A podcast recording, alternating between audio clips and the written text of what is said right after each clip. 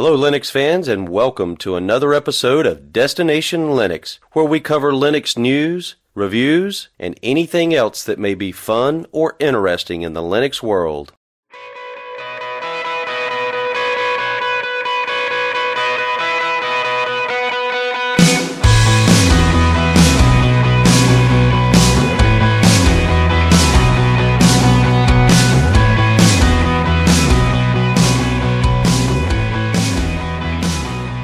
Hi, I'm Rob. And I'm Rocco. And this is episode eighteen of Destination Linux. Hello, Rob. What's going on? Hey, Rocco. How are you, buddy? Well, Rob, we have an exciting show today. So yes. We have news, because there is a ton of news out there. We have to talk about, we had a few extra releases of Destination Linux. We have a guest, Michael Tunnell from Tux Digital. And we have viewer mail. So, but first, jam-packed. Rob, jam-packed. We are jam-packed. But first, you have a little th- something you want to talk about. You want to step up on the soapbox. So here's the mic. There you go. Well, go thank you. For, thank you for the soapbox. Yeah, I want to jump up on the soapbox a little bit for myself and maybe a little bit for you too. Well, a lot for myself, but maybe a little bit for you too. So, in the news, of course, is all of the Ubuntu seventeen point oh four releases. And, um, you know, recently we had Martin Wimpress from Ubuntu Mate and um, really enjoyed that show and was super excited to get the official release of seventeen point oh four Ubuntu Mate out. So I did a video on it. Rocco, I'm just naturally, my glass is half full on things. Um, I tend to look for the good whenever I'm doing anything, you know, that's just my nature. Yep. And, and quite honestly, I, I did this video and I was stoked. I was thrilled with the improvements. And basically I just did a video expressing how awesome I think it is. I think it is an awesome all around distro and everything's fine. Everything's good. But out of the blue come these emails, um, or not emails, but come these messages of people who are thoroughly upset because I'm hyped about the release of Ubuntu Mate, which is fine. Everyone, everyone has an opinion, but my intention in my happiness with this distro was not to make people angry or upset. And how dare you be positive about something, Rob? and and I, I just, I'm on my soapbox to say, granted, I wasn't going through looking for bad things. In that video, I was going through excited about all of the good things, about all of the positive changes within that distro. I am not saying that Ubuntu Mate seventeen point oh four is a perfect, flawless distro that will run on everyone's hardware and will make you two inches taller, thirty pounds lighter, and one hundred thousand dollars richer. I'm not saying that about that distro. I just want to be perfectly clear. so, Well, Rob, look. You're going to always have comments out there from people, whether they be good or whether they be bad. Yeah. But all in all, when you're looking at a, a distribution and you're looking at, say, the new release of Ubuntu Mate, you're not sitting there saying that it's perfect, but you're going to talk about, you're going to highlight the great things and the improvements that they have made. That's just natural. That's normal. So I guess you could, uh, in, you know, myself included, include uh, some things about it that aren't, but that's not what the video's about. The video is about the great features that it offers new from when it was before. You went from sixteen ten, which had uh, minor issues with what it looked like and certain things didn't match, and you went to a completely refined desktop that is cohesive through the whole thing. How can you not put out a video and say, this is really good? Because it is. If it wasn't, you wouldn't be putting out that video.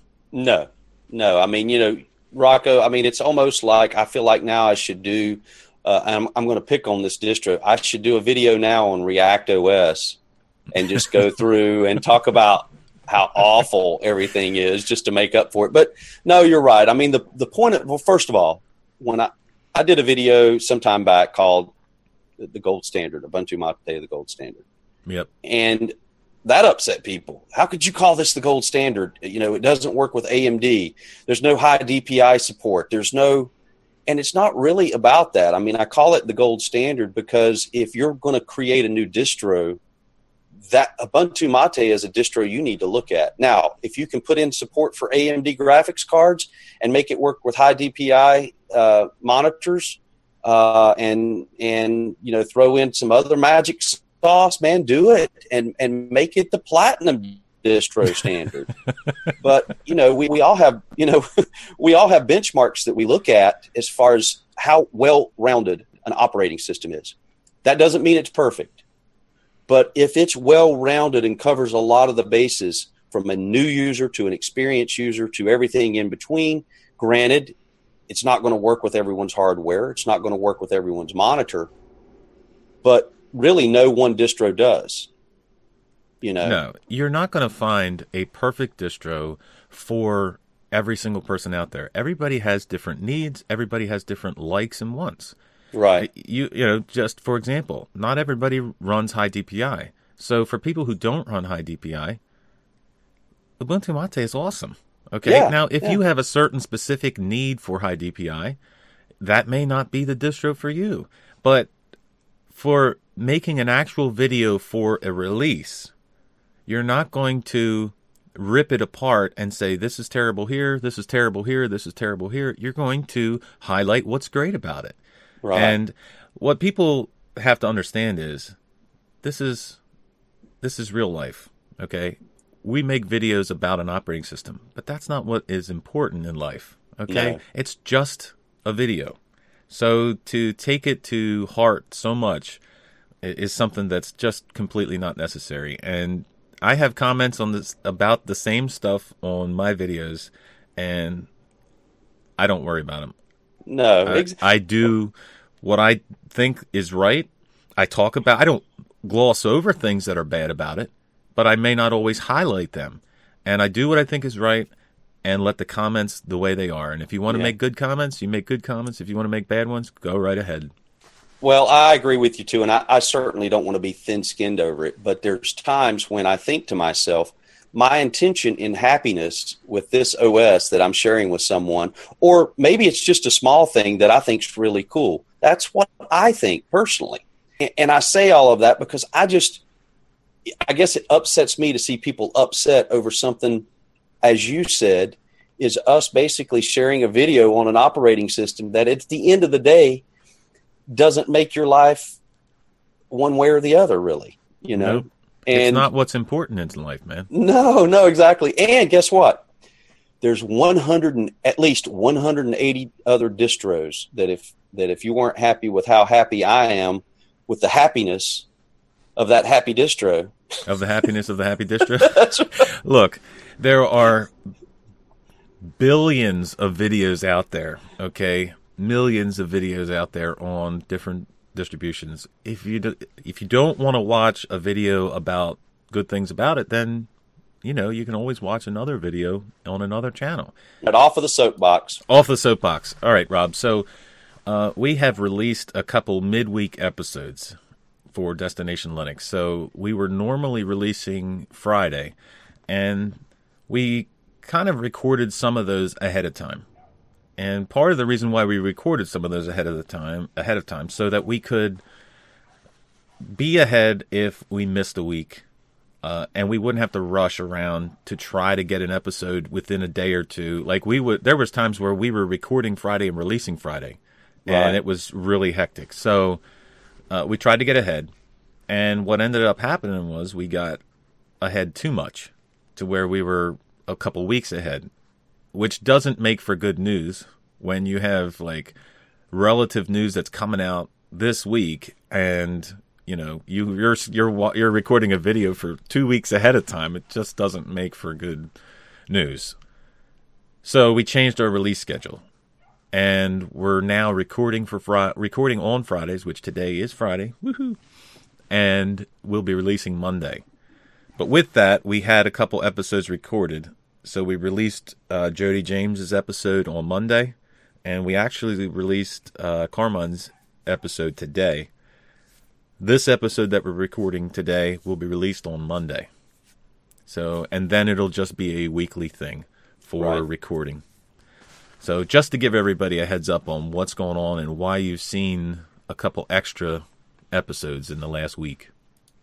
We're not trying to play games with it. We're just trying to work it out so that we are a little ahead, but not so far ahead of the news cycle that we're releasing something that totally doesn't cover what the current topic is.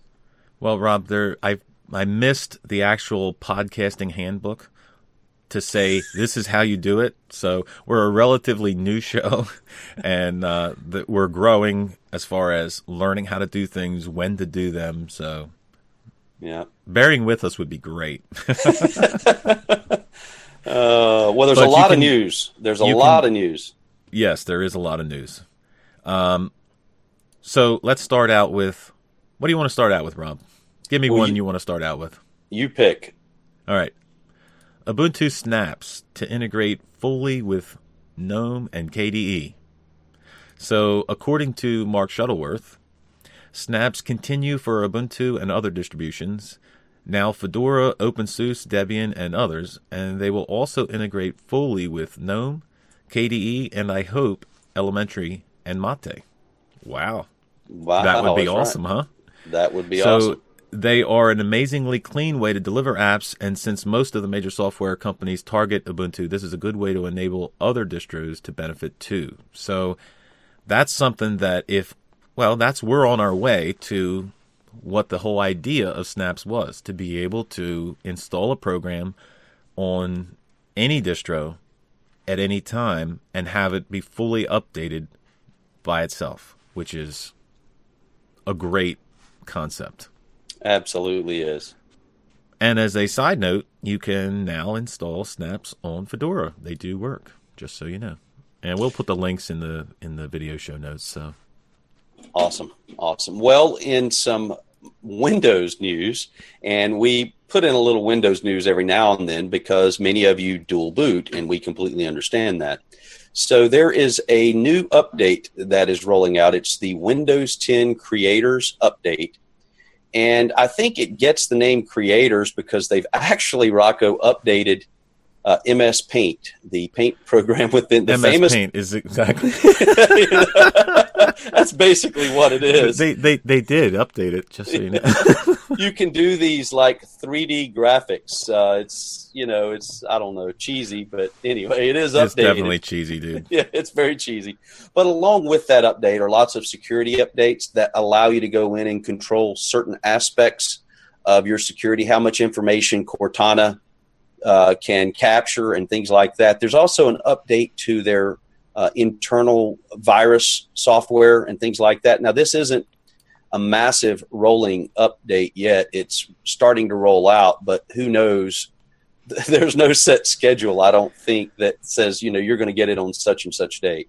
They roll it out when they want to. They're Microsoft. They do that's, what they want. That's exactly right. No, but I did watch a video by uh, Barnacles on the Creator Update, and according to him, the Creator Update resets a lot of your settings back to default. Mm. So, you know, Edge would be your default browser again. Uh, Cortana would be back on your desktop if you had removed it. Uh, all of these things are set back to the default. And I guess that's, you know, Microsoft uh, giving the, I don't know, you the eh, the push to say, you know what, use this. This is great. Use this. You're going to love it. You're, You're going to love it. it. uh, but the big thing with the Creators Update is the privacy settings. Yes. So now it gives you extra options to choose for your privacy of what you want to allow them to have. But there's two two different settings. One is one hundred percent and one is a, a basic. And that's that's what you get as far as choices are concerned. But the basic still collects, according to Barnacles, it still collects about ninety percent of what the full privacy, you know, open collects. So they're not really giving you, they're only, it's almost like it's just off the cuff on, on the top face value here. Let's look, let's see what you can give us. But really behind the scenes, they're really not giving in at all. They're really still collecting most of everything that they collect, even including the open privacy. So, so, so so here's what they collect, Rocco. Tell me they what they col- collect, Rob. They collect your user information, including your location, your location history, your contacts, your voice input, your speech and handwriting patterns, your typing history, your searching history, your calendar details, your content, and your communication history for messages and apps. Rob, I don't see in there what they don't collect. They pretty much collect everything. Uh, history, that's everything that you've done. Contacts is all of your friends. Your voice input means they're recording every detail of everything all the time. Your calendar, so they know that you are at Linux Conference uh, twenty seventeen. Yep. You know, so... Speech patterns? Speech really? patterns, yeah. So... Typing history, so they're basically key logging. So no, well, let's let's talk about speech patterns a minute and have a little fun with this, Rocco. So mm-hmm. being from the South, I've yep. got a Southern draw. So they know that the advertising information that they pass out for me needs to involve things like guns, yep. fishing, cool. grit. Of course, because you're from the South, right? Because I'm from the South. Grit, grits, sweet tea. Oh, that's awesome. I wondered why I get so many Nestea commercials popping I'm up. I'm telling you. But really, I mean, handwriting patterns, I guess that's if you have a uh, touchpad or a tablet or something. Uh, but typing history. So basically, they are telling you that they are keylogging. Something that they have touted against and, you know, yeah. uh, they're... any malware or any spyware software that they have looks for keyloggers, but it looks for other keyloggers except for what they're using, right? When you read something like this, it makes you so glad you're a Linux user. I'm telling you. Now, I have not updated. I'm a dual booter, so I have not updated to the creators update yet because I haven't booted into it in a couple days, so I'm sure that I'll get it. And like I said, I really only play it, use it to play games. And that's very rare as of late because I haven't had a whole lot of time to do that. But this is uh, one more reason why I love Linux. That's right. Hey, Rocco, did you see anything about Anbox? And I'm probably, uh, again, I don't know how else it would be pronounced other than Anbox, A N B O X. It's Android in a box. Did you uh, did you see the news on that? I actually did. Go right ahead, Rob.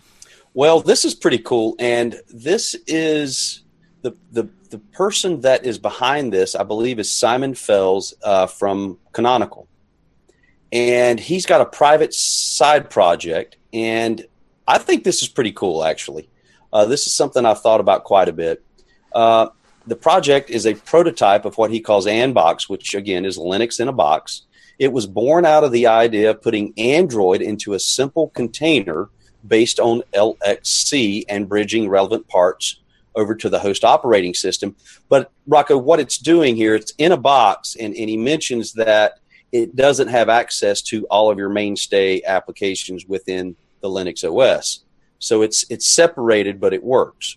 Um, so basically, the Android applications, the focus here is to make that integrate into an existing desktop environment, just like they were regular applications.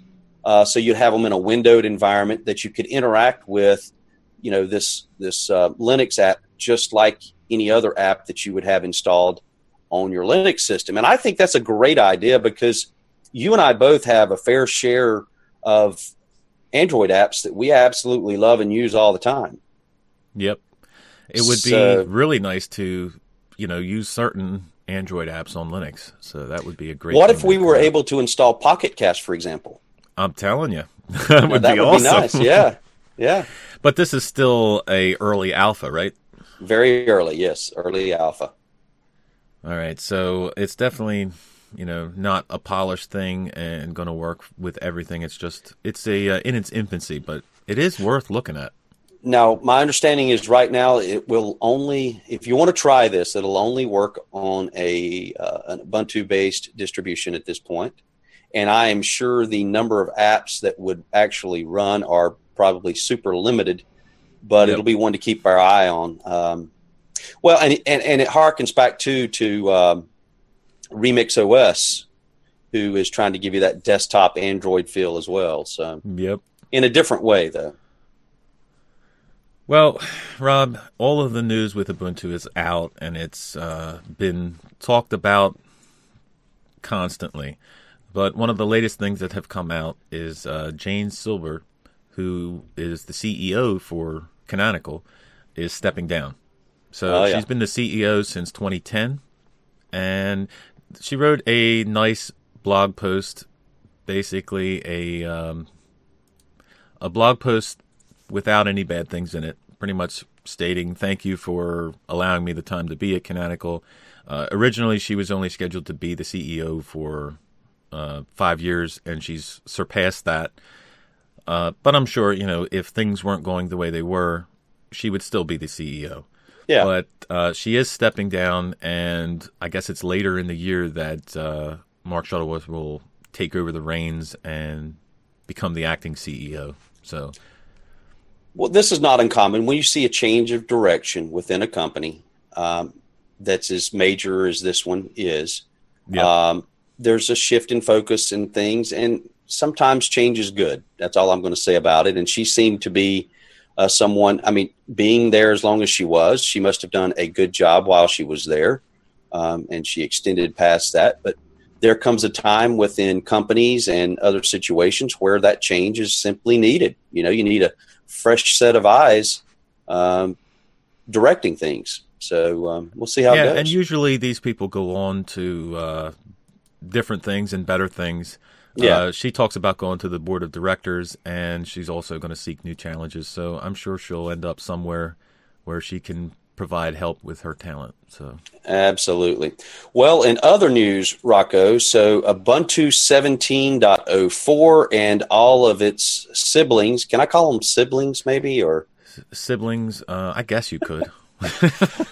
So, you know, we've got all of the major releases there, and and they suck. They all suck, Rocco. They're terrible. These, they're terrible, According, these things. We need to make a video of how terrible they really are, Rob. I'm sorry, I had to do that. I had to do that. I'm going to start putting out videos how bad all of these distros are, man. Um, all right. But, so, in new features, what do you got in new features, Rob? Anything? Well, actually, let, let me jump back over to that. I started laughing there and lost my place. so, so um, new features in seventeen oh four. So, Rocco, I have lost my place entirely. All right, I'll, there. I'll pick Please it up here. thirty-two. thirty-two bit PowerPC was dropped. Um, they are now using a swap file instead of a swap partition. Yep. And I'm not sure how that's going to actually play out, because I don't use a swap partition now uh, right. because of being on an S S D. And there's, you know, it's the it's the, one of those age old questions. You know, it's the Ford Chevy question yeah. where, you know, should you use a swap? Should you not use a swap? And basically, with an S S D, I choose not to use the swap because I don't feel like having it run the uh, life cycle of it down. So, right. But you have uh, Linux kernel four point ten series. You have uh, driverless printing, and I don't have a printer, so you know, in videos that I make, I usually skip over the printing, and I know it's a big thing, but I don't have a printer installed. I don't have. A, I don't own a printer to actually test it out or to see how well they actually work with it. So uh, LibreOffice has been updated to five point three, and uh, the GNOME portion of it has been updated to three point two four, and other little features, but those are the major highlights of the, the main release of Ubuntu. Well, and then in the um, Ubuntu Mate side of things, lots of changes there, and I'm, I want to go over some of these, and I just something came to me though, Rocco. Are, and I'm are you going to mention the bad parts about? I'm, yeah, I'm sorry to keep ha- harping on this. Do you remember the show The Muppets? Yes. Do you remember the two old dudes who would always review a play or whatever? They would they were sitting up in the balcony, and the first one would say, "Oh, it was a good show," and the second one would say, "Yeah, it was an okay show," and then he'd come back and he'd say, "Oh, I hated it." Yeah, worst show I've ever seen. No, I don't know if I remember that, but okay. You don't remember that? We could do that with all of the Ubuntu versions. You know, we this could. was good. We should.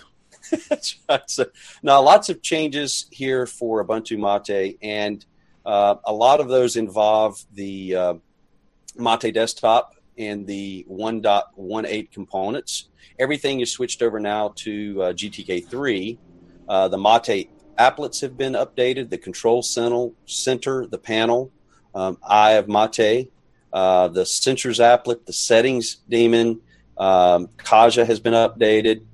The And that's one area I will hit on. I, there are better file managers out there than Kaja. I mean, it's competent and it does a good job, but there's certain things I think that still need to be tweaked in there. Dolphin. Dol- Sorry, yeah, I just, had to clear my throat. That's right. That's right. That's right. Uh, the Mate utilities, uh, again, these are all in that one point eighteen point one uh, session there. The Mate icon theme, the Mate themes, and then the Brisk menu was added in. Um, the Mate doc applet has been upgraded. I mean, this is a long list. The artwork, uh, and again, a lot of this uh, harkens over to, uh, in the looks department, fixes in G T K three.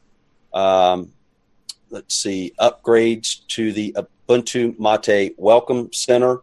And that thing is so nice. I mean, that's a huge part of what makes it what it is. It's awesome.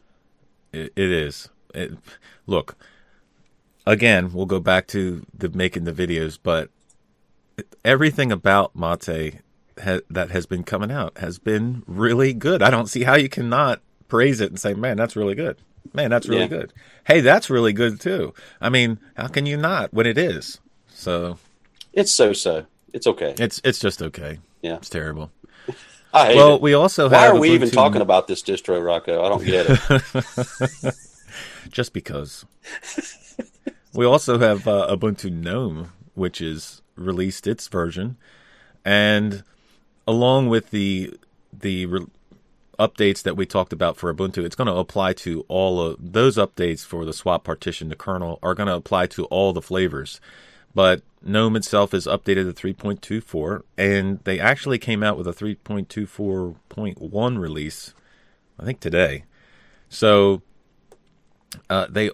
But what's interesting about this release is there's a little paragraph inside the release notes, and then I guess Softpedia did an actual article on it, that it says that as a result of their of this decision, there'll be no longer a separate GNOME flavor of Ubuntu. So everybody, when Canonical said they were going to switch over to GNOME, everybody wondered how this was going to come out, what is what's going to happen with Unity people, and what's going to happen with the GNOME people.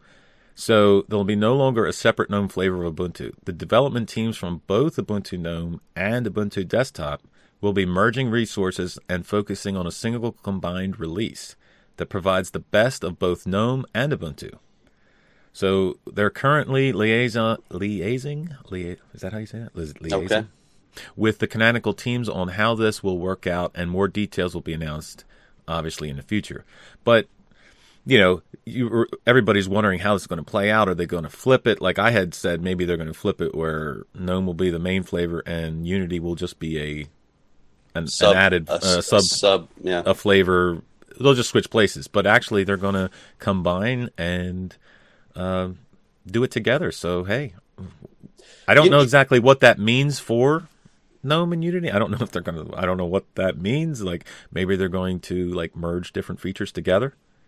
May, but, maybe, maybe. I mean, you think about, I'll tell you how this kind of makes me feel. It makes me feel like the, um, the drop of Unity, so to speak, is is happening quicker than one might think.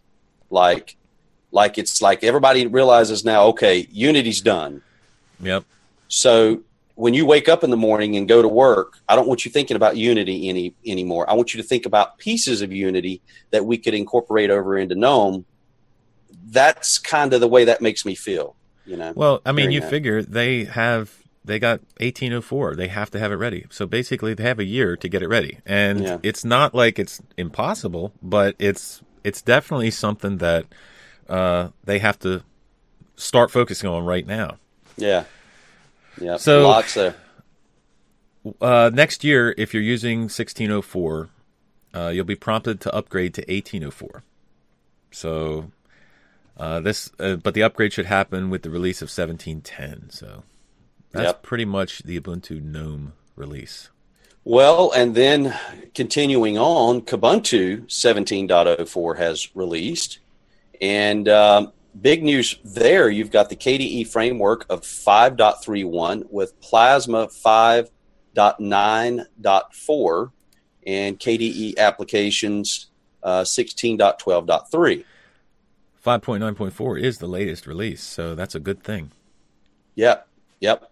Now, have you recently run five? I mean, have you been into it to know if, you know, is that a big update or just minor? five point nine point four was just a bug fix release, and okay. so will five point nine point five. That that's they're basically refining everything to make to make it to where it's as stable as five point eight point five was. So, you know, when it comes out, five point nine and the one, two, three, they have, you know, issues sometimes, minor glitches here and there, problems, and then the next point releases like four and five are all trying to make it all yeah. smooth and polish it out. So yeah.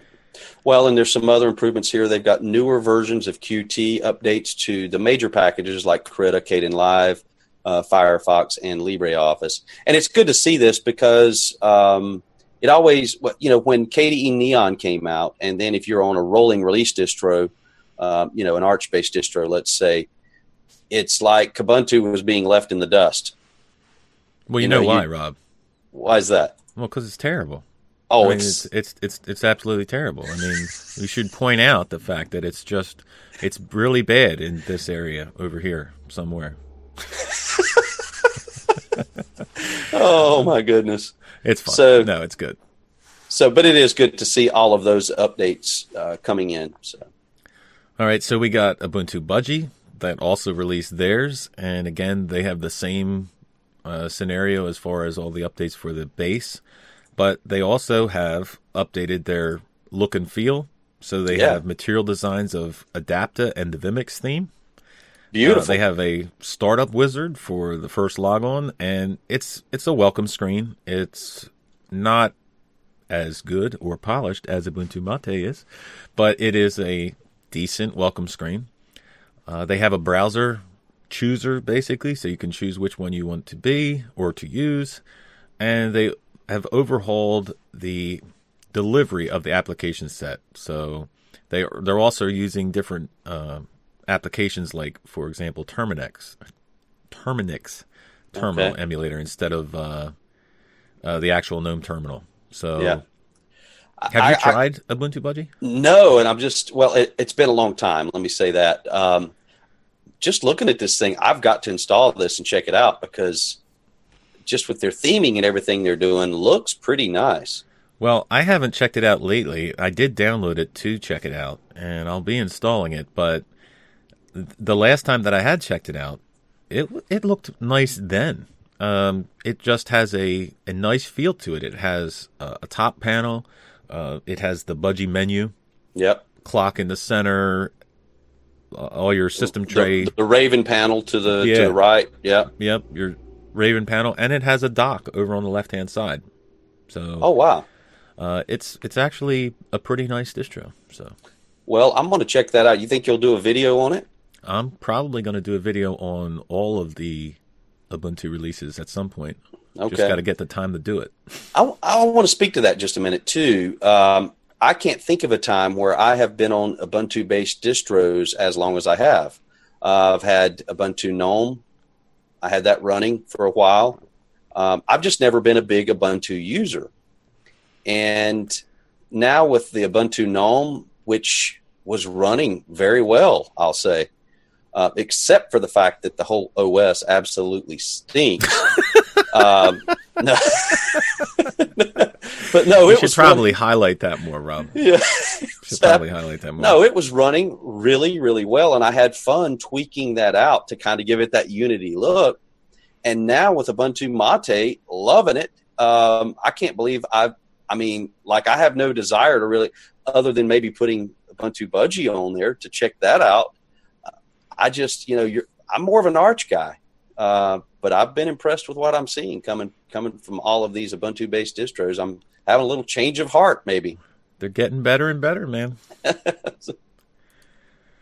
All right, and also there's a couple other uh, releases for the flavors too, like Chillin' and Ubuntu Studio, and you know I'm not going to go into all of the details for Chillin'.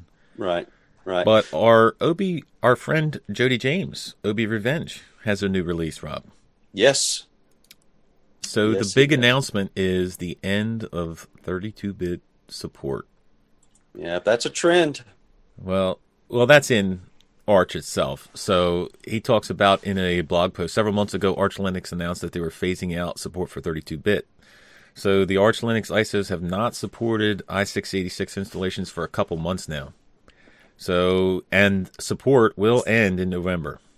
And because mm. O B R uses the Arch Linux base, they're not going to be able to support uh, thirty-two bit. So by November, you're going to have to find some other way of support. So right. It'll be sixty-four bit only. Well, I have got to get this latest update installed, but I noticed one of our friends has already done a review. Let me pop over to YouTube, Rocco, hold that train of thought, because Jody's... I mean, this guy, I, I swear, I don't know if the man sleeps, because this thing has been updated and tweaked and refined um, at a level for one man that I just, it's mind-blowing. Uh, let's well, see here. You got guys like him and Ike Doherty who just yeah. spend an enormous amount of time uh, perfecting these these distros that they put out. And it's amazing because, you know, they have day jobs. You know, yep. that they work at, and they use all their extra time to put into this, and hats off to all of them and all of the the people that actually contribute to everything, operating systems, distros, Ubuntu Mate, all of them, because without that, we wouldn't be talking about it.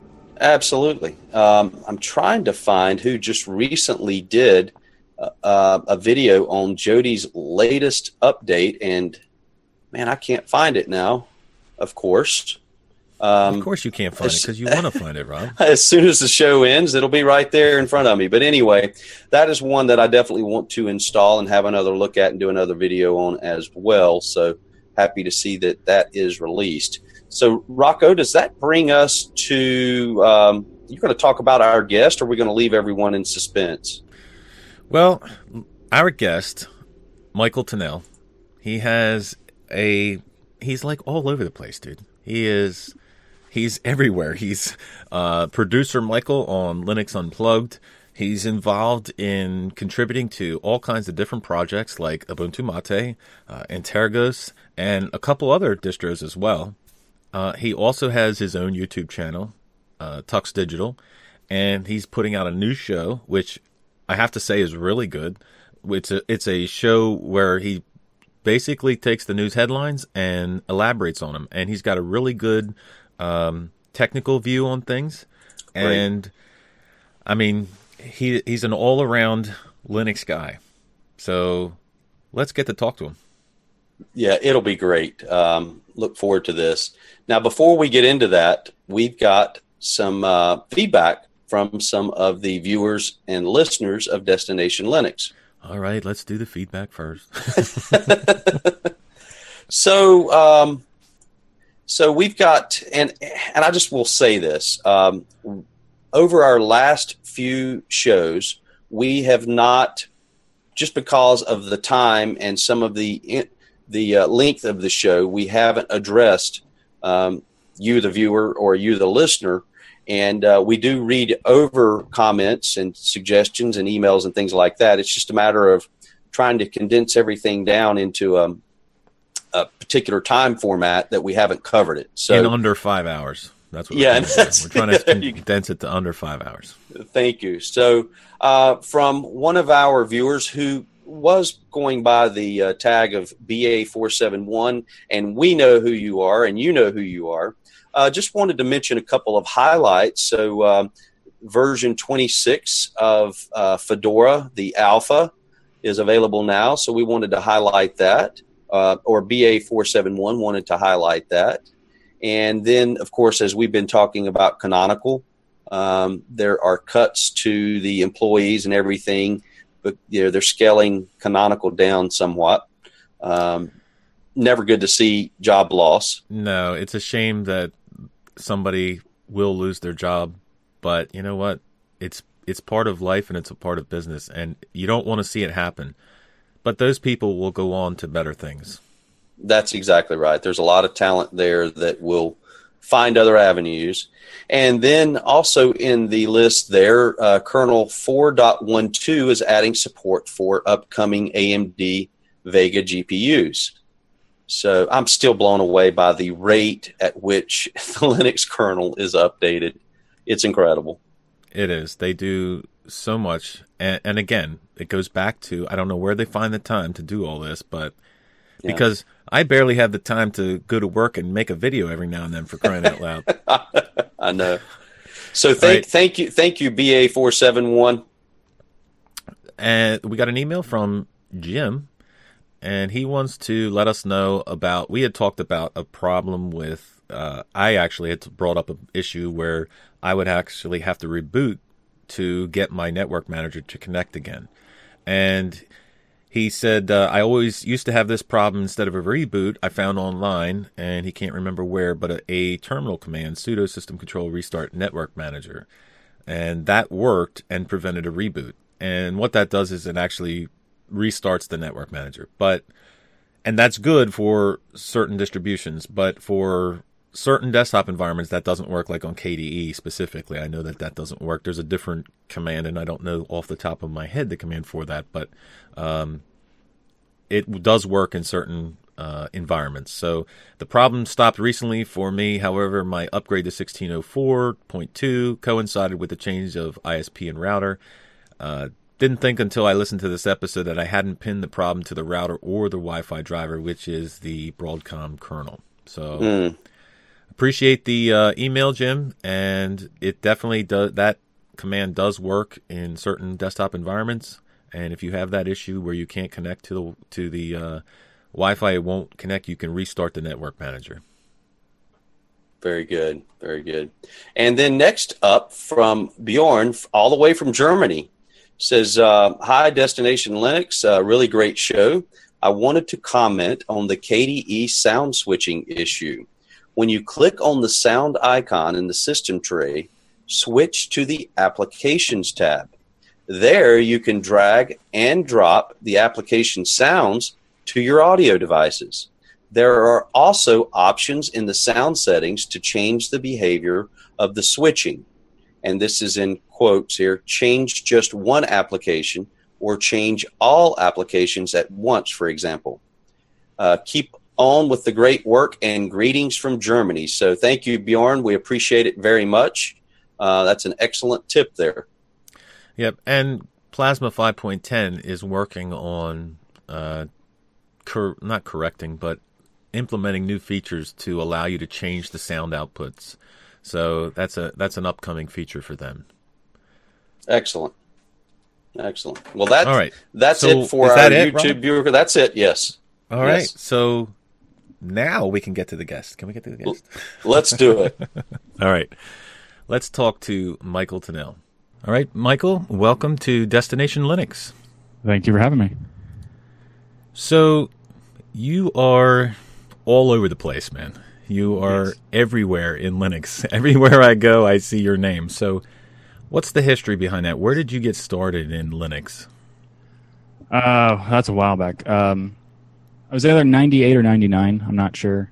It was uh, either late ninety-eight, early ninety-nine. Uh, it was my first distro was Debian. And uh, I was just kind of playing with stuff. And I, I heard about it. And I don't remember at all where I heard about it. But then I started playing with it and uh, realized that it was torture.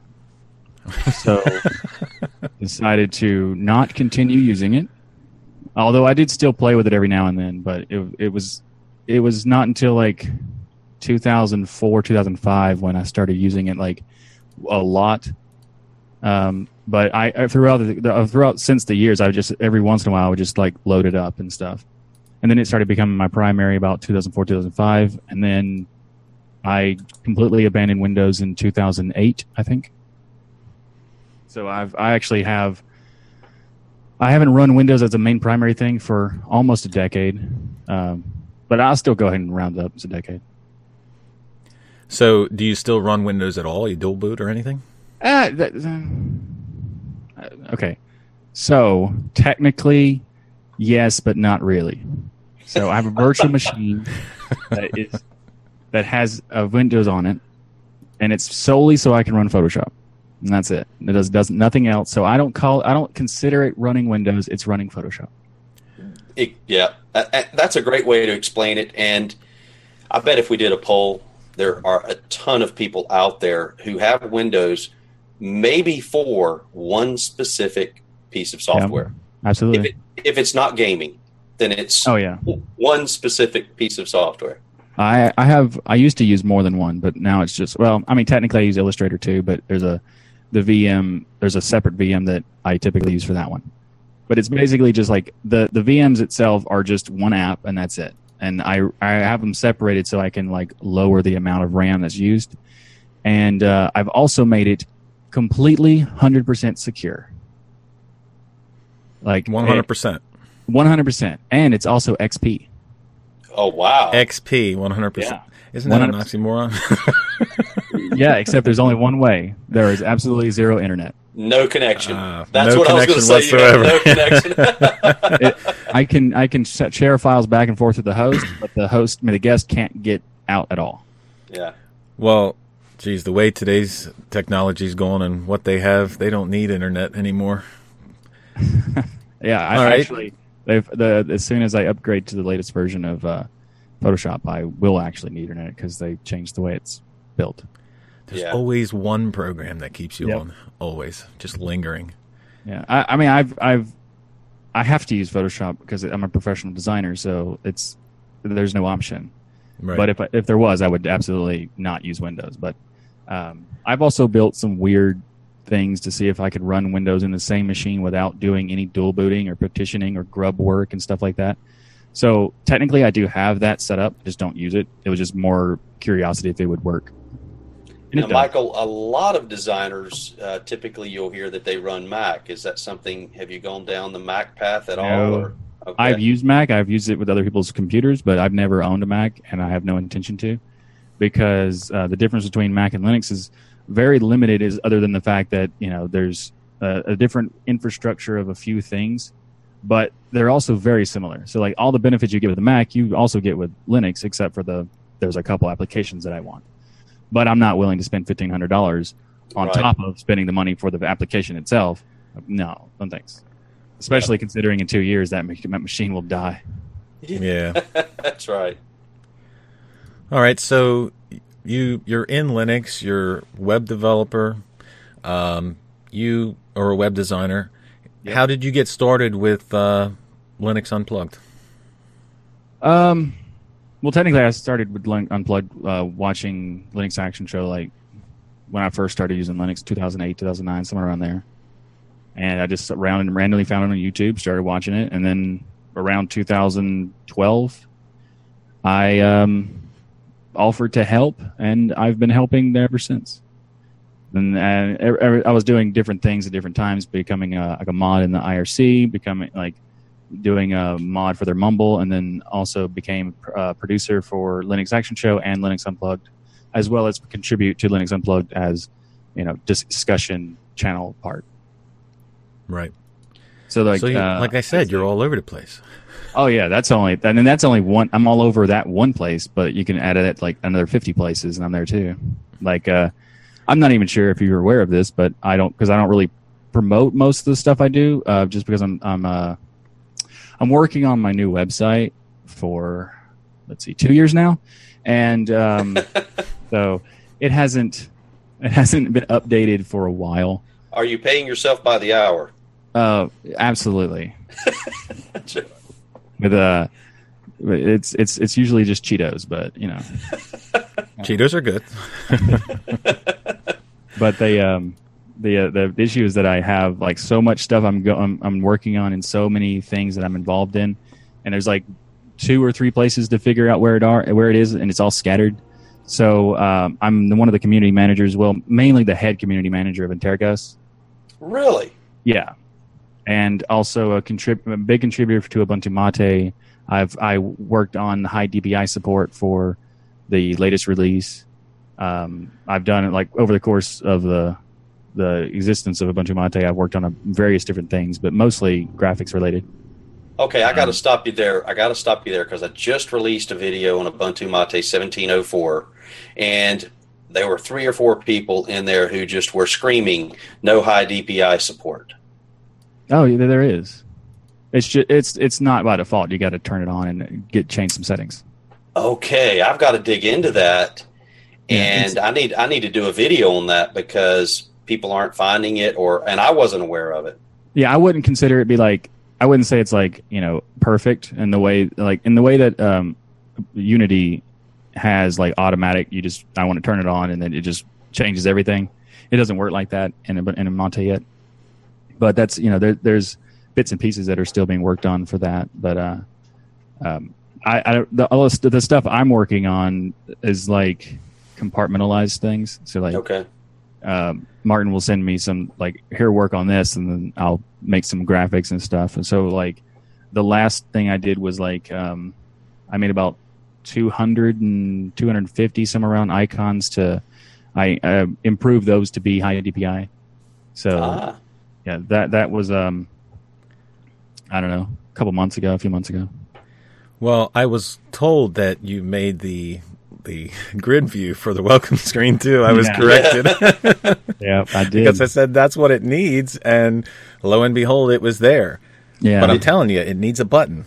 Well, the hard part about that is that it's it's inside of a, a, like a wrapper, so you'd have to send a... Look at the nerdy web guys. You got to send a D O M command to tell the what the brow, the window itself outside of its own control to maximize. Right. So at the best I could do is probably like uh, have a button that when you click it, it tells you to maximize.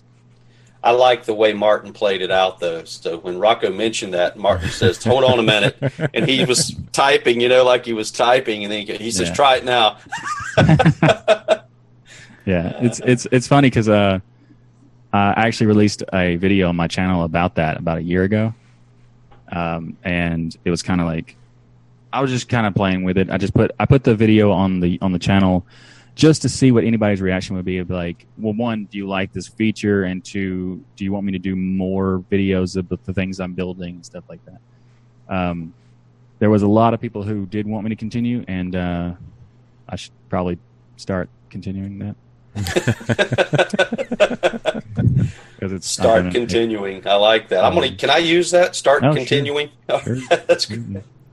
But now on the I, on the Antergos Antergos side or Antergos side, I bounce Antergos. back and forth. Antergos. You, thank you. It's it's the proper way is Antergos. It's a Galician. Thank one. you. Okay, Antergos. See, I like that even better. That happens to be one of my favorite. I mean, on the Arch mm-hmm. side of things, that is like. That's like my like if all distros all of a sudden had a problem, the one that I would go back to would be Antergos. Yeah, um, for, for me, I have it. I have two machines, and Antergos is always on one of them. All right. Are you running K D E? Are you running what, what desktop? I I use K D E Plasma okay. uh, for for both machines, uh, and pretty much every distro I use now. Yeah, um, you're kind of, you're kind of known on the K D E side of things. I I guess. I mean, I wasn't really aware that that was a thing. Uh, I mean, I've I've known I've had people tell me that I've become like a, a serious advocate for it, but I'm I've uh, I'm not sure if anybody else knows. I'm not sure how widely it is known that I use it. I don't, you know, but uh, I use Plasma for everything, and it's been the same. I've been doing it for a couple of years, and what's funny is that I used to be a huge fan of GNOME, and I was having a conversation with my friends, and he was like. Um, you should you should just use K D E. I was like, uh, yeah, okay, sure, thanks, bud. Right. And then um, then he was and then we, we argued for so like a week, just back and forth about how it's how I was saying it was bloated and useless, and by the way, neither are true. Uh, and then he he he convinced me about this because I was complaining about a game running in GNOME not not well, and he said. Oh, it's because you're running in full screen, and sometimes the graphics drivers don't have support for full screen, so you could just do it in window mode. It's like, well, yeah, but I don't want to see all the stupid uh, panels and dash and stuff also while I'm gaming. He's like, yeah, but K D E Plasma, you don't have to do that. You put it in window mode, maximize the window, turn off the borders, and you now have a faux full screen. Yep. So it's actually full screen, but isn't running in a full screen rendering. So that was the first time I was like, uh, what now? so, so that that was like the light turned on, huh? Yeah, like, and he explained that power. I was like, uh, okay, I got to find out just how much I can do with this. And then uh, I played with it for a couple days because I, I promised him I would, like, you know, test it for a couple days, and then then that turned into a couple weeks, and then now it's been like two, maybe three years. I'm not sure. Wow, exactly. Wow. So it's.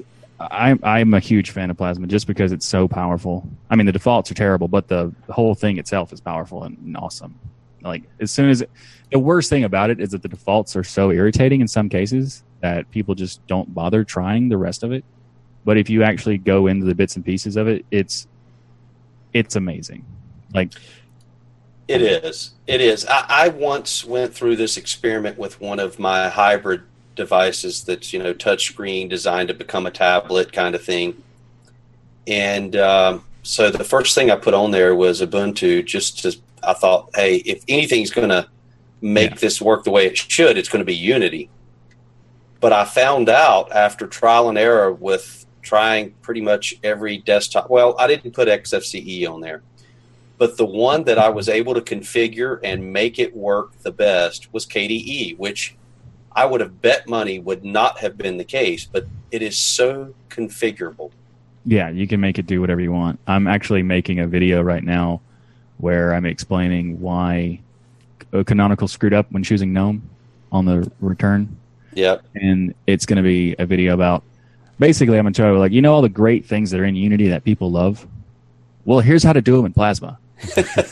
Oh, listen, that'll be a great video. And I've been trying to get Rocco to try K D E for some time now. Maybe he'll listen to you, Michael. I don't know, man. It just it just seems so difficult. There's so many settings inside. And no, actually, um, I stumbled on you for the first time because of a K D E video you made a while back. And there was there wasn't many videos out there explaining with any with any real technical knowledge of how good K D E could be or what was actually happening with the settings that you were you were actually switching on and switching off. So that's the first time that I actually saw one of your videos.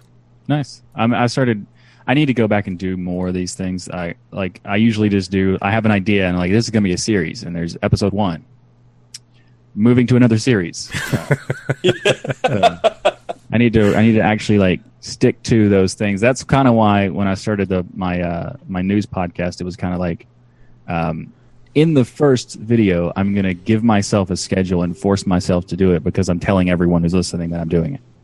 Because otherwise, I, every other video you talk about, uh, you can see that I'll say something like, and then my next video I'll do this, and it, it could be any time, you know, you know, just, just pay, subscribe, pay attention. Or, I can't say that I've ever done that before in my life. The worst thing is that usually my uh, I've had probably two videos that I've said I'm going to do and I haven't done them in ever. And it's and it's it's not like they're like big deals or pro- but there's one the one that, this is kind of sad, but the channel trailer for my for my channel, it has me saying that I'm going to make a video about um, what's the best distro to pick. I've never done that video. Right. That'd be a hard and, one. Yeah, and it's been about a year and a half. No, no, about a year maybe, actually. About a year and a month maybe. But it's like my channel is like every time I look at my every time I go to my channel and like the non you view and it shows you the channel trail, it's like, ah, oh, I gotta yep. do it. Yeah. All right, so let's talk about your new show. What what exactly is it and why did you start it? Well, uh, it's a It's a Linux news show. It's a weekly show roundup of all the news that's um, that's happened over the course of the of the week. And sometimes I'll bring out things that are a little bit older, but if it's really interesting to me or something like that. But uh, it's typically just a news show for the week, and it's because there's a lot of the times I would be, um, I kind of just wanted this to exist, and it did used to exist. I've, it's in multiple cases, like there's been multiple people who've tried to do something like this, but it's never been consistent. So I just wanted to provide an option that people could subscribe to, and, and like they care about the Linux news, but they don't care about having to, you know, every day go and check the news blogs and go and check all this other stuff. And that way, if they want to just, uh, you know, put a podcast on while they're going to work on the next day or something, they can just listen to it that way. And then get all the news and stuff like that. So that's that's one that's the goal of what I'm trying to do, and uh, so far I've done it once. So let's you know see if there's an episode two. Well, I started something similar to that, but the problem is is the consistency, you know. And I've I've got maybe five or six that I've, and then so when Rocco and I first started Destination Linux, it the news was a big part of that. Right. But then we ran into a couple of issues. Number one, we wanted to get ahead on the podcast because the release schedule, you know, we were trying to, we thought, hey, this is going to be great. We'll get a week or two ahead. The problem with that is the news moves so fast. Oh, absolutely. And if so, if you're holding back a week or two, you could miss a tremendous amount. So yeah. Doing the news is something you really need to be dedicated to, to stay on top of the cycle. Um, you know, it's faster than ever now. So yeah, I'm, I'm, I'm not dedicated to doing it every day, but I'll definitely do it like once a week. So the because uh, I'm going to look at the news anyway, and I typically look at it once a week. Sometimes I'll look at it like uh, periodically, and sometimes I'll even submit news to different websites like O M G Ubuntu and stuff like that. And uh, uh, Joey t- one time told me I was like a, a, a news tip pinata. That anytime I just like I just randomly I'll just give him some like some candy, and he'll just he'll just like awesome things. And I was like, uh, does that mean you're hitting me all the time to get the to get the tips? Is that what it is? He's like, I didn't think about that through, but you, so let's just let's just move on. So uh, I got to ask you, what are your thoughts with uh, the whole Unity change and everything? Of course, that's been huge news over the mm-hmm. past week or so, and you know, lots of shakeup within Canonical. What are your thoughts there? Uh, well, the Unity thing is is, is kind of mixed feelings. Some of it makes sense, some of it's unfortunate.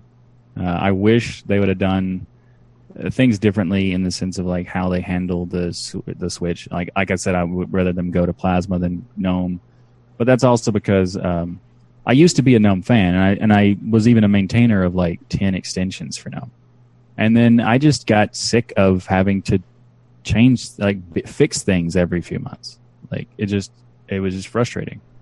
And I, since I've run uh, K D E Plasma, I've not had to do that at all. Like it just continues to work. I mean, the, the, most of the stuff that was working in four still works in five. They had to port to different frameworks and stuff, but it's like, if you have a theme, it's probably going to work for both both of them, um, or especially the icon themes and stuff like that. So yeah, I just yeah. that's why I wanted, you know, that's why I think people should more people should pay attention to Plasma because it has like so much potential.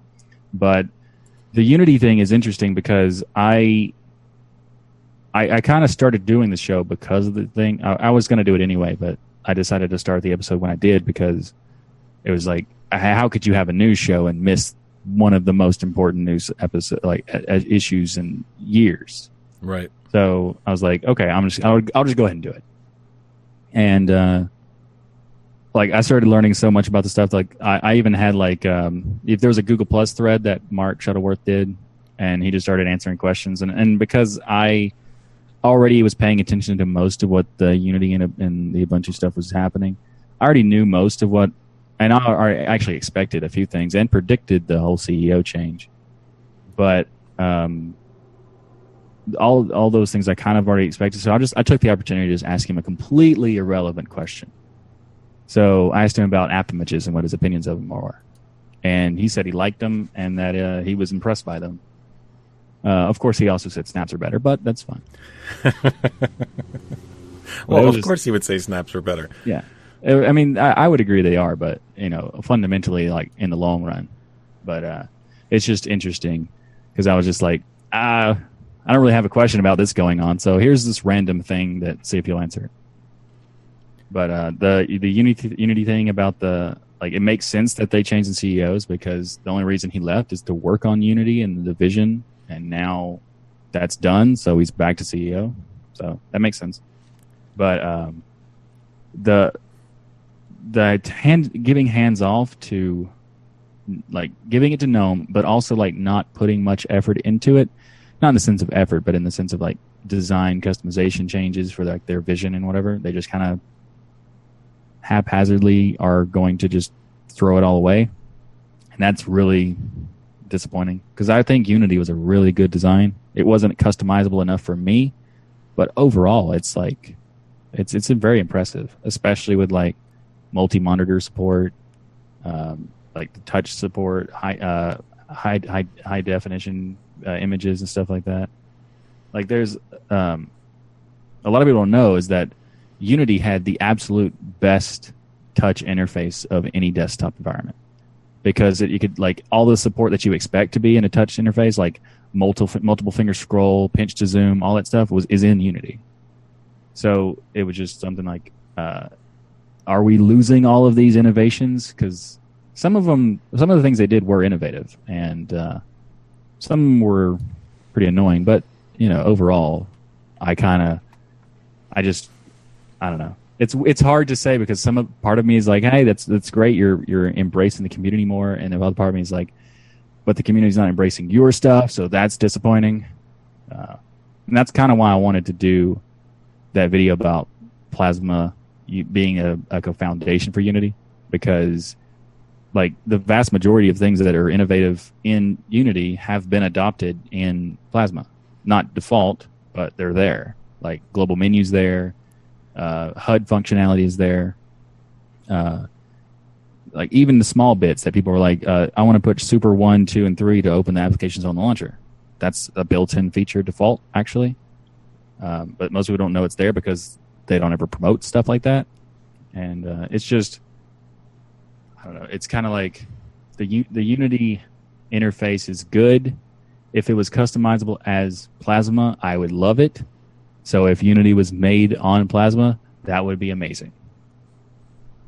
Yep.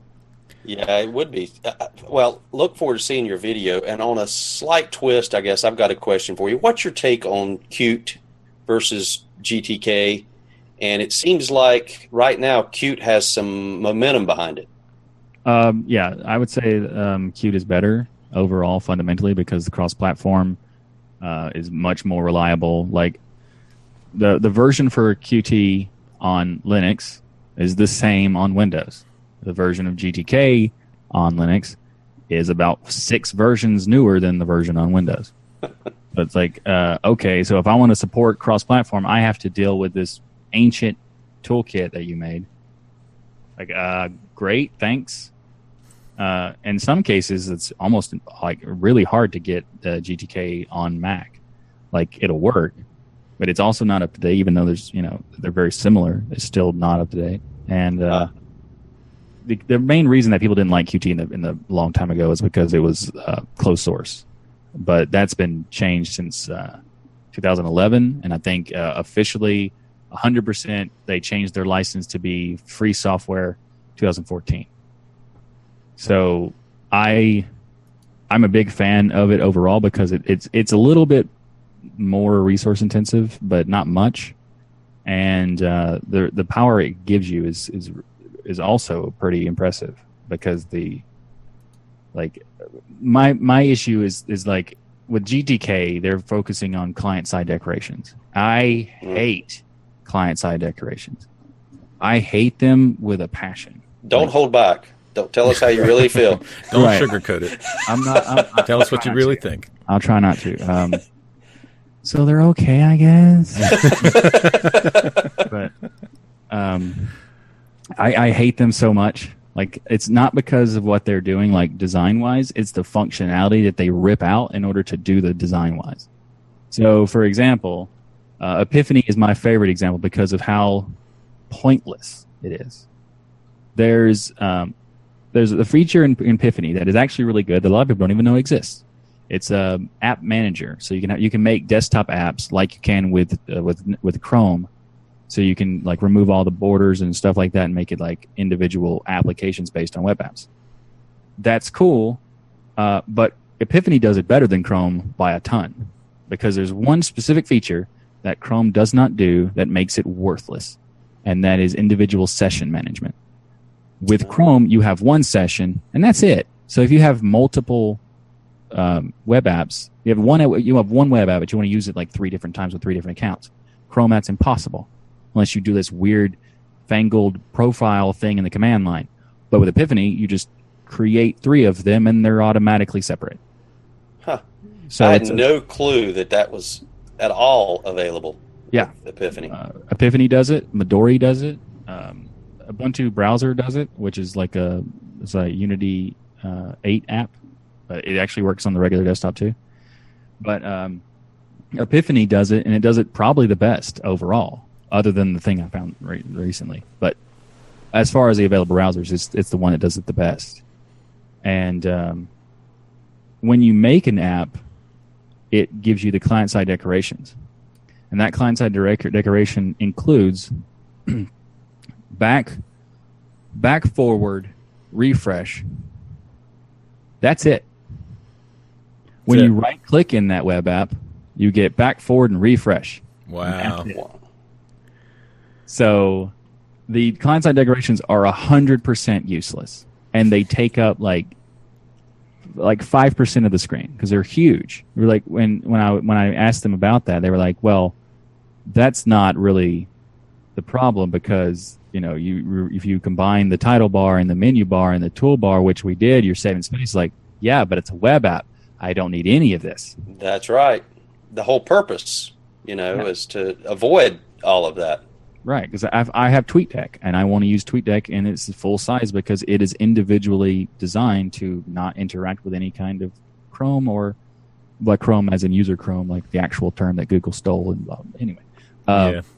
so like the, the the the fact that it's always there and is impossible to get rid of is just irritating. Yeah, and and it's because they use client-side decorations because it's dependent on the developer to provide that feature in order to use it. And whereas the if you use the window manager way, like the system uh, decorations, it you can basically you can basically do whatever you want, and Qt is based on that. So by default, you use the system decorations, and you're given control of whatever you want to do. So typically, I want to remove useless parts of this of the uh, menu or r- ridiculous. Uh, state, space uh, wasters. So, for example, like, yeah, people say the title bars are heavy or big or whatever. They waste space. Like, yeah, but in Plasma, I can just remove them. I don't care. Right. Like, it, it doesn't get in my way because if I don't want them, I get rid of them. Boy, you see that in GNOME quite a bit. It's not as bad as it used to be, but there, there are certain applications you open up and there's tons of wasted space. I mean, gray space, where yeah. it's just like a U I design thing or something where... Why is that there? And, you know, it's like once you see it, you can't unsee it. Yeah, I was uh, I was watching your uh, episode with Martin Wimpress. Yeah. He was complaining about the gedit button. So I was like, I I've ne- I don't use gedit, so how, how annoying is this? So I loaded it up and full screened it like, oh, yeah. Terrible. So, yeah, I, I agree completely. Like, they, they do some... weird decisions, and some of them are really good. They do have some good decisions, like uh, the man, the the way they manage the searching in, in Nautilus is cool. Um, yeah. The fact that they changed Nautilus into files is dumb, but um, uh, because they didn't actually change it, that's the worst part. Everything they have that had a name of some weird name, uh, Nautilus, Epiphany, whatever, they changed them on the labels, but the applications are still called that. So, like, if you want to load Epiphany in the in the the command line, you don't you don't load you don't say GNOME web, you just type in Epiphany and it'll still someone, load the same. Yeah, there is no GNOME web on the command line. It doesn't exist. So wow. It is purely label. And the same thing with Nautilus. Now it's files. Well, not really, it's still Nautilus. And like um like basically everything they they've done so far that had an existing name, they they didn't really change the names of any of them. So it's kind of irritating because when I was like I wrote an article about the web apps for make use of dot com, um, which, by the way, I'm also an artic- a writer, uh, so there, I'm about Lin- specifically Linux. Uh, but well, that's not true. I wrote about Firefox once, but that's not the point. So I, I, um, I wrote an article about Epiphany, the web app stuff in Epiphany, and one of the things I complained about was the client-side decorations are terrible. And um, when I was when I was writing it, I. I expected, you know, somewhat of a response from the, the developers to, you know, uh, I even told them I was writing about it. So maybe they would want to be more open to discussion when I'm going to talk about what they respond to me with. And they basically tell me that's they don't they don't care. And like there was like they they were willing to think about it, but not really think about it. And that was wow. two years ago. Wow. So there was one t- one thing I talked about where the app one of the reasons people don't know about the apps feature in Epiphany is that there's an application manager that you cannot find. Like, unless you know it's there, unless you know how to get there, you cannot find it. There's no men- there's it's not in any menu whatsoever. So, so why have it there? Okay, if you can't find it and you wouldn't know it's there, why would you put it there? I don't know. So there was there was a the, the application manager, you get to it by, you know how you get to like about config and other browsers? Yep. You about colon applications. And that's that's, how, you, that's the only way to get to it. That is the only way to get to it. And I pointed out that that's a terrible way. All you need to do is put this put an entry in the little main menu thing underneath the create a new app. Like, where you create a new app, application manager. Makes sense.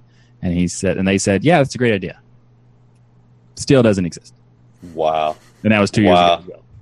See, I would think that that would be something that they would want to promote and say, hey, Look! Look at the benefit of this. Um, Maybe they expected know. people to get annoyed by this client side not being able to be removed, and they're just like, "Ah, we don't want to do it." Yeah. I don't know, well, speaking of uh, questionable decisions, why didn't Ubuntu or Canonical pick Plasma K D E to be their desktop See, default? I'm trying to explain why they should, and now you're going to ask me why. That's exactly why I asked the question that way. Why didn't they pick it? Uh, okay. Coke or Pepsi, Michael? Coke or Pepsi? That's all we're asking. Well, I mean, obviously Plasma. But um, um, Good answer. But um, actually, I prefer water, really. There you go. So there you go. It's all about being healthy and yes. uh, putting on and, a facade of healthy and um, clean. Yep. Yeah, exactly. But uh, yeah, because the Cheetos aren't healthy. Let me tell you. Yeah. I actually haven't had one in years, but you know they're still tasty. They're still right. Tasty. I still I still pay myself in Cheetos. I just haven't paid myself. Mm-hmm. So um, the, it's I understand why they chose GNOME. I don't want them to, and I and there's much better reasons not to. But they chose GNOME more than likely because um, if they're going to change the interface, that's a huge change. A bigger change would be to change the interface and everything else, and remove Nautilus, and remove gedit, and remove Rhythmbox, and all these other applications that people are expecting to be there. So that would be probably a lot more jarring than removing the interface. Yeah, but I would think that you could create a layout to be the default to be similar to Unity, or maybe not so jarring as you come. Like if you boot into a default Plasma desktop, you're gonna it's a traditional desktop with a panel at the bottom and a menu at the bottom left. Yeah. So you could go two ways with it. You could say, hey, we're going to go more traditional, or like I said, you could make a layout default for Ubuntu that is more of a modern type looking desktop. Sure. Um, what's interesting is when I, when I talked about that video I'm making, um, it should be released sometime today, maybe tomorrow. But uh, what the the video I'm talking I'm, I'm I'm referring to is not necessarily just why is this better, why this can work, but I'm going to show how this all works together, and I'm gonna, I'm actually building a layout of Unity in Plasma, and it's like ninety percent accurate. I mean the the transparent launcher on the left, the gray launcher on the top. Uh, I even made a system menu on like on the far right that has the same icon and looks exactly the same. Um, so like it, it, there's there's some things that are different and some things that, that need to be worked worked on if they were going to use it. But overall, the functionality wise, even like maximizing a window and the title bar disappearing and going into the main t- the main top bar, that's also a- available in, in Plasma. Yeah, but it, it global requires, menus are available now in, yeah. in Plasma. Yeah, and they've been there for a while. Like, which most people don't know is that Plasma's had global menus for like five, six years, um, and they've they've they had the H U D feature functionality before Unity. So they announced that in two thousand twelve, and the guy who was uh, there was a guy named Alex. I'm going to butcher his name, so it's just... It looks like Fiestas, but it probably isn't that. We'll go with just Alex. Yeah, so Alex is uh, he's a developer for K D E, and he's been there for he's been working on it for a long time. And one of the things he did was create a H U D type thing in KRunner, which if people don't know what KRunner is, it's like a launcher, not like the Unity launcher, but like uh, you you pop up a launcher like Synapse or Kupfer or right. something like that, and it's built into Plasma, and it's one uh, it's of the awesome. best things about Plasma.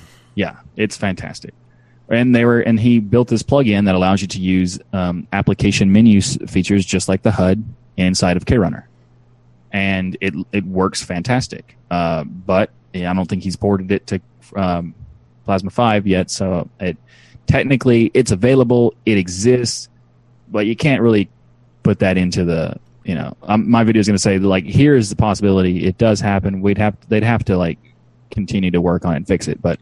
Right it is there, but there's but most of the things are already there, and it's unfortunate because people are not aware that all these things exist. Like for example, the the um, moving the button, the, the the like minimize, maximize, close buttons from right to left in Plasma is built into Plasma. You just say yeah. uh, move, drag it over here and move it, and it's there. And then and, if you maximize, you can make it where the buttons aren't. They're on the top bar when you have it non-maximized, but when you maximize it, they're there again. So like it, it, it does most of the functions, like almost complete. Oh, most functions it does perfectly. Some functions it does um, a little clunky, but they could be adjusted in like l- l- like a month or two with developer. Like with Canonical backing, they could probably fix right. it in a week. I was going to say, I have spent a tremendous amount of time within K D E, probably not as much as Rocco and you, Michael. And the one thing I, I will caution people on is you can dig deep enough to change things and then and then lose how you actually changed it. And it can be a process to go back and rediscover how it is you messed it up in the first place, because there is so much you can change within K D E. Rocco's never done that. I've never knowledge. done that where I had to actually just reset everything because I changed so many things around. But but I would think that they would be able to, one, like uh, where Ubuntu Budgie has a reset basically yeah. on their panels. Mm-hmm. And they, they, there should be a way to do that in Plasma. There is. And two, oh, there is. Mm-hmm. Well, I mean overall. I mean, you can go into each individual setting and hit system defaults, but overall, is there somewhere where you can do that? The new look and feel is going to allow you to do that. Like the ah. whole the whole platform that they're adding, the look and feel thing where you can change layouts and stuff. Uh, yeah, but that will that will do layouts and that will do, but that's not going to cover right. actual settings like transparency settings or. Sure. Um, they're they're they're putting into that. Uh, ability to do a reset. So like wow. if you use the default look and feel, at some point it will reset the default look and feel. That's awesome. But that's it, what should happen. That yeah, is awesome. When yeah. when that happens, I have no idea. Uh, I just I, I've been just watching people talking about it in I R C and Telegram and mailing lists and stuff. So right. uh, like there's a lot of stuff that I think that um, Plasma does well, and there's also a few things that Plasma does terrible. Um, Like some of the defaults are just awful. Like one of the my, my most hated things, and I tell people this, and they'll go like, "I didn't notice it now, and now that I, you told me." Thanks a lot. Thanks a lot, Michael. So, if you yeah, but noticed, I think their defaults have gotten better over time. Like their latest oh, yeah. releases of defaults have gotten more, uh, not well, gotten, it's, but it's, have it's become nice. more sane. It's nice they added the super button to open the menu after ten years of people yeah. asking for it.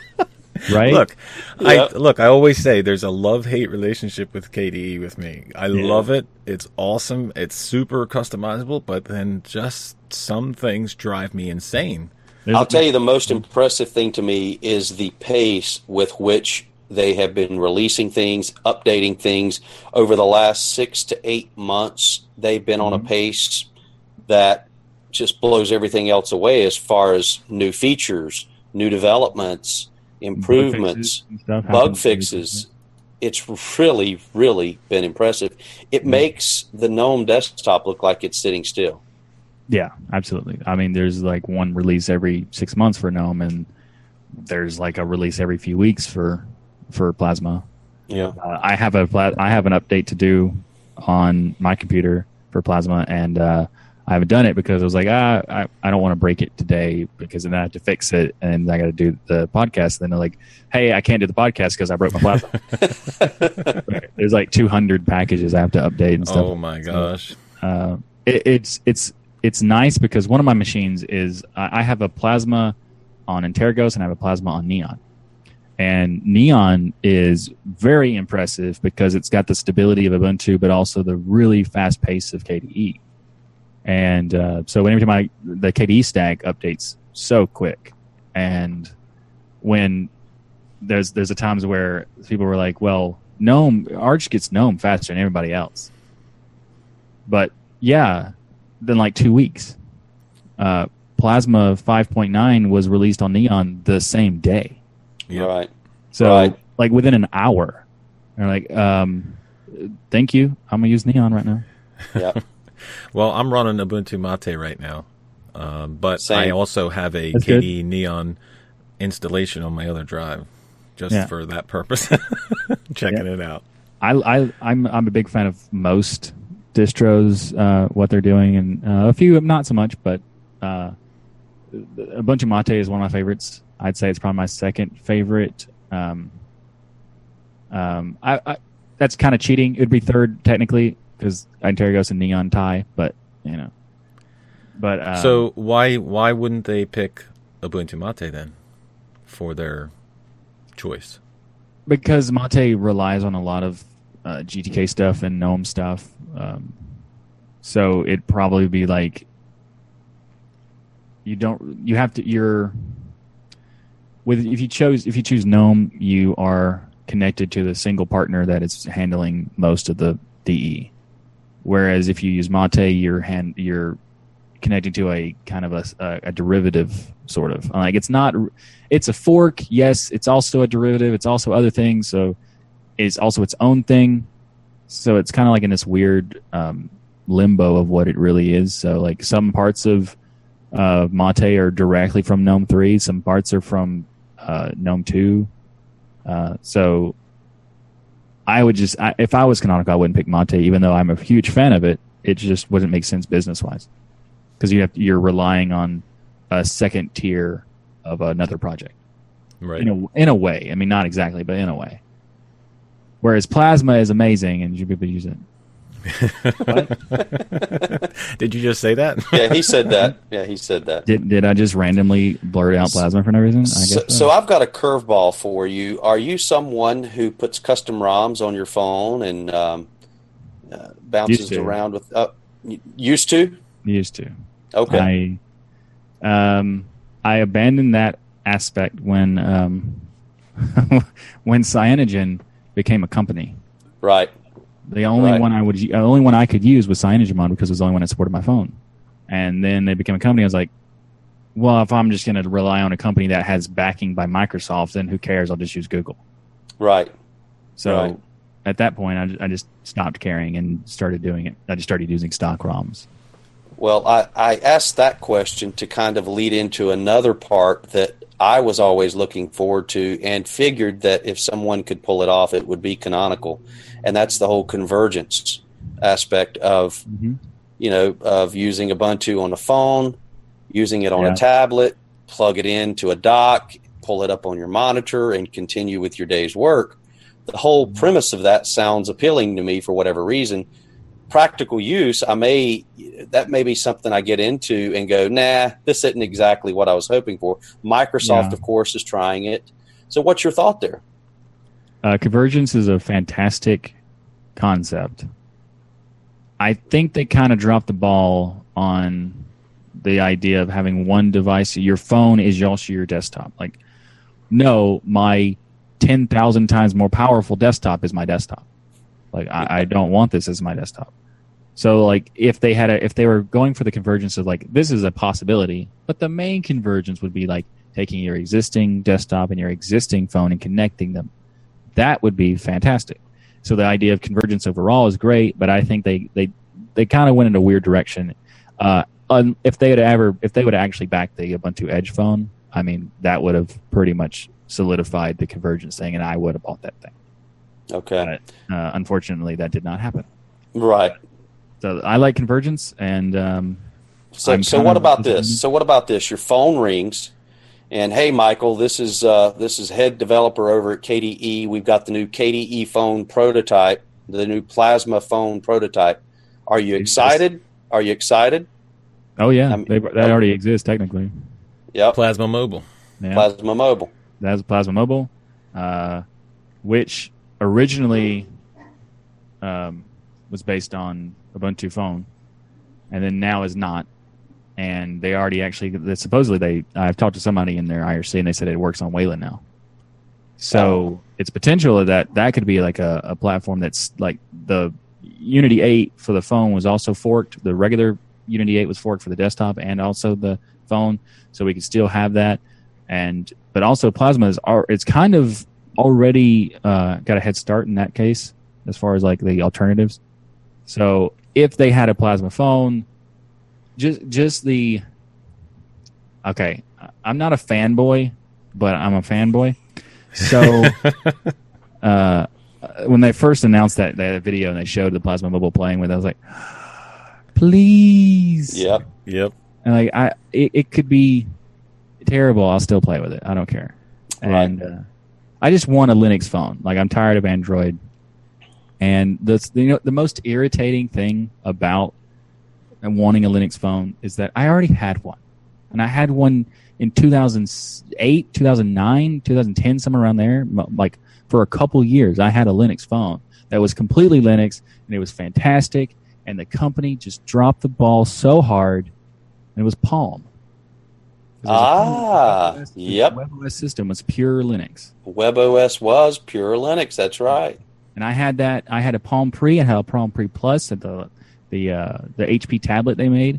Yeah. Like I was a huge fan of of WebOS, and I think the GNOME people are too. Because if you look at GNOME, kind of looks like WebOS. Well, you had the cards, what they called cards, right? Yeah, they had cards. They were they. The, the, they had a really good, innovative concept that they yep. didn't just flush down the toilet. And they did it in the worst, the dumbest marketing tactic ever. Hey, let's announce this cool feature that is completely innovative, that we have, we were the first people to ever have this, which is the card system and yep. the sliding navigation that's always there. And, it is, and, and like uh, their integration with different uh, different A P Is on the web and all these different things that they had, they were they were the innovators. They had stacks before Android ever thought about having, you know, stacks. Yeah, absolutely. And they announced these things in two thousand nine, and their first phone was a year later. Mm.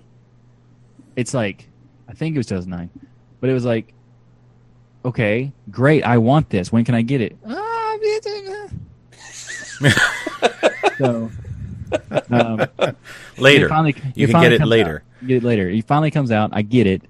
It's it is as awesome as I expected it to be, and I am super happy with it. And then Android comes out with, "Hey, we got cards. We got right. stacks. We right. got everything that you like about your phone, and we have more apps than you. We have all these apps. That's right.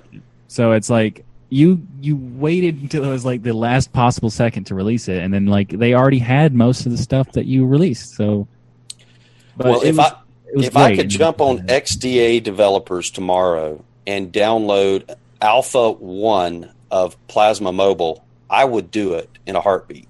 Oh yeah, I mean, absolutely. I would love, just like you said, whether it's good or not, I would just love the experience of of how it's going to work on the phone. Yeah, how far a, how far are we away from it, or is it just a concept? It's not okay. It's it's far. I mean, it's, to be honest, it's far, but it's not like you know a decade far. It's like a couple years far, and it is it is more than a concept because it, it has been working, it has been proven to work, and there are uh, ROMs for it, uh, but they're only for specific phones. And the phone I had for this uh, broke, so I can't use it anymore. Um, and I played with it for maybe like a week before it broke, and it's and this is the Nexus five broke on me, and uh, so and I had four of them, and ah. they all broke ah. the exact same way. And uh, so I made a video about that. It pissed me off, but um, they had they had a there's this weird, stupid power button bug where after like two years of use, the power button will get stuck. And it's not the, the the not not the button on the outside, like the actual trigger. It's the, the mechanism inside of the button gets stuck, and you cannot fix it. You have to take the phone apart in order to fix it. And uh, like, well, if I take the phone apart, I void my warranty. So yep. I could just send the phone back and get a new phone. So I get a new phone, and it happens again. And then I get another phone, and it happens again, and then another again. So like, okay, I'm not going to use a Nexus five anymore. No. So no. I tried, but and unfortunately, like most things are made for the five. Um, so most of the ROMs that you can get that are like experimental, like that, uh, I don't remember what it's called, but it's like a there's like a Debian, uh, Android Debian combo ROM only for the Nexus five. So like, eh. you know, just small things like the Dolphin file manager on your phone, I could just envision being awesome. Yeah, I would love it. Um, it would be, they'd have to redesign it entirely. They would. Yes, yeah. they would. But it would still be awesome. It'd be so much better than what's available now. You know, oh, yeah, I hate file managers on Android. They're awful. Yep. And Dolphin's easily the best file manager ever. Yep. Ever. You're going to get easily. That vote from all of us. That's right. Ever. Yeah, like even people who don't like K D E, Plasma, will go, well, yeah, Dolphin's way better. Like, yep. you can't argue with that. Like, Uh, the fact that you can have a terminal inside of your file manager, that's awesome. Absolutely. Yep. It has every feature that you can imagine and more. yeah. I was talking to someone, I was like, and I was using uh, Nemo at the time when I was arguing with somebody who was a K D E guy. This was years ago. But he said, I said, he's like, can you do this? And I was like, well, yeah, I can do this. And I, I showed him. He was like, well, can you do this at the same time as doing that? No. And then it just kept it just kept giving more and more examples. Like, okay, I'll use it. Wow. And then, yeah. And then it just kind of, I wow, I'm I'm such a fanboy. But you know what, Rocco and I have had discussions about this where we'll talk about something that we really enjoy, and let's just pick the Dolphin file manager or take your pick, whatever. Yeah. And so you're doing a video and you're singing the praises of it. All right. Now, all you're doing is sharing your excitement for whatever it is, right? Yeah. You're ex- you're excited about it. You think it's great. So you do a video and you just want to share that. Okay. It's it's it's cool. You want to share it. For whatever reason, that makes people mad.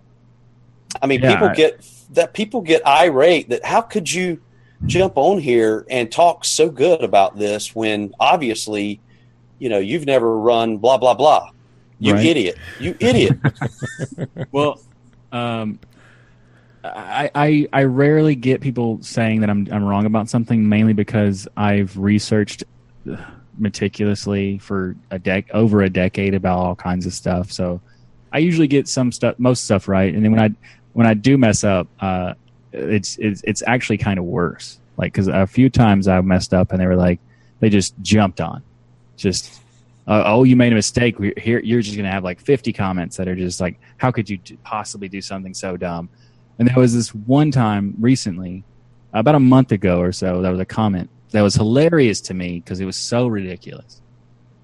And I was like, one of my videos was a while ago that was about um, all the different alternatives menus for default menus, not the ones in the store thing. Right. All the, all the default menus for pla- for Plasma that you can do for like the regular default, but maybe you don't like that. You want the dashboard or the regular, right. or the smaller, simpler menu or something like that. And I go through all these different things and I explain KRunner and all these other stuff. And I get a comment saying, uh, "How could you forget Now Doc? Like that's that is so great." And I was like, "Okay, well, it's because the video that I that you were talking about." I posted in March twenty sixteen. Now Doc first released in September of two thousand sixteen. Mm-hmm. So it's because I'm not a psychic. That's the problem. That's it. Therein lies the problem. Oh. So it's like that people just want to complain about stuff, even if you didn't make even if you didn't make a mistake. Someone's going to find something to talk about.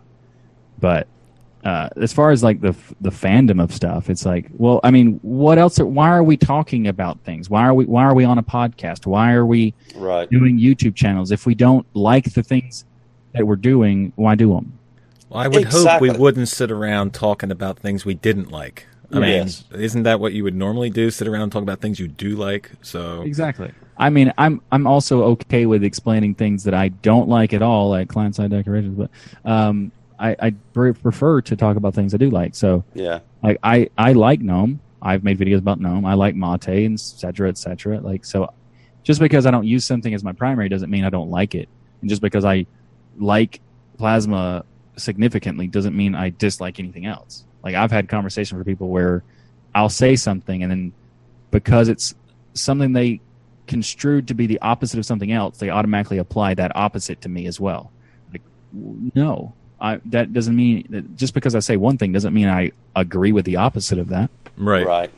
Like, yeah. In fact, I don't like the default pl- Plasma. I think the Windows wannabe thing is ridiculous, mainly because they are, they're not a Windows wannabe. So that means you really love GNOME, right? So I'll get to that. um, you're, you might you might actually be surprised by this, but uh, I don't like the fact that Plasma it wants to be Windows because it also wants to be Mac. If it would just pick one of the two, I'd be okay with it. It's the fact that they merged together, like the new the, the new shortcut for uh, KRunner is a Mac shortcut, but the the thing looks like Windows by default. Like, why are you doing that? And also, why is the op- operations menu to, like, you know, uh, maximize, minimize, and then, like, then there's also, like, those extra actions, the more actions section. Why is the shortcut for that Alt F three right next to kill the thing? Like, yep. Why? This is weird. And it's and it's it's these weird decisions they make, and it's like, um, I I don't like that part. But back to GNOME. I really do like GNOME. I really like the GNOME workflow. I like the yep. GNOME look. I can't stand Mutter. I think Mutter's terrible because it's so restrictive. Like, as far as functionality wise, you know, it's good. It's got like nice technologies behind it, but as far as functionality, it's like uh, there's that thing you want to do, but n- no, you can't. We're not going to let you. I'm like, oh, right. great. We thanks. know better. Yeah, yeah. We, we we know what you want. It's like, oh, you do? Okay, you're right. I do want Plasma. And uh, so, so they have a tendency to make decisions thinking they know what you want. Yeah, I mean, Plasma does that too, but they do it in a in a very, very specific, obscure thing. Like, for example, uh, with Plasma, you want you want these overarching. I want it to be Unity. Okay, you can make Unity. I want it to be GNOME. You can you can make that. I want it to be some weird random thing I invented that has like no actual menus and it's just things are just floating. Okay, sure, do that too. Um, but then if you want something super specific, sometimes that, that clashes with the K D E team. Uh, I was looking for something that was like ability to, uh, you know how GNOME has the overview and it, ha- it like does a little grid thing? Right. Yep. Plasma has the same thing and it's called uh, present windows. I mean, it's basically the same thing, but not really. Uh, but you can present windows. There was an extension in GNOME that allows you to middle click a window in the overview and close it. And I really like that. That functionality was built into Plasma and Kwin up until a couple years ago. When I started using it, that feature was removed like three months before. And his reasoning was because, well, his, his reasoning was ridiculous and not worth even pointing out. But he refused to put it back, and you know, it was just like, I know what's best for you, kind of thing. So, but that's not a like uh, that's not even a, a bash to the to the developer or K D E at all, because that was such a v- super specific thing that bothered me. That if that's the reason I stopped using something, that's ridiculous. Well, okay. Well, you say that, you say that, but what I have found myself doing is a habitual distro hopper. It's almost like that one little thing that I would say and anyone else would say is ridiculous is excuse enough for me to go, okay, that's it. I'm putting yep. Antergos back on there. And yeah, I mean, I, in that case, I, I understand. It's more like if if I – okay, it's because I was using Plasma for so long and I liked it so much that if this one thing stopped me, it would be a ridiculous decision. Like, yeah, distro hopping, I can still use Plasma wherever I go. Right. It's more right. Um, if I was going to go back to GNOME because of this one thing, which, in, okay, kind of, I did de- technically do that, but I went back for like a day, and I was like, oh, no. no, what am I doing?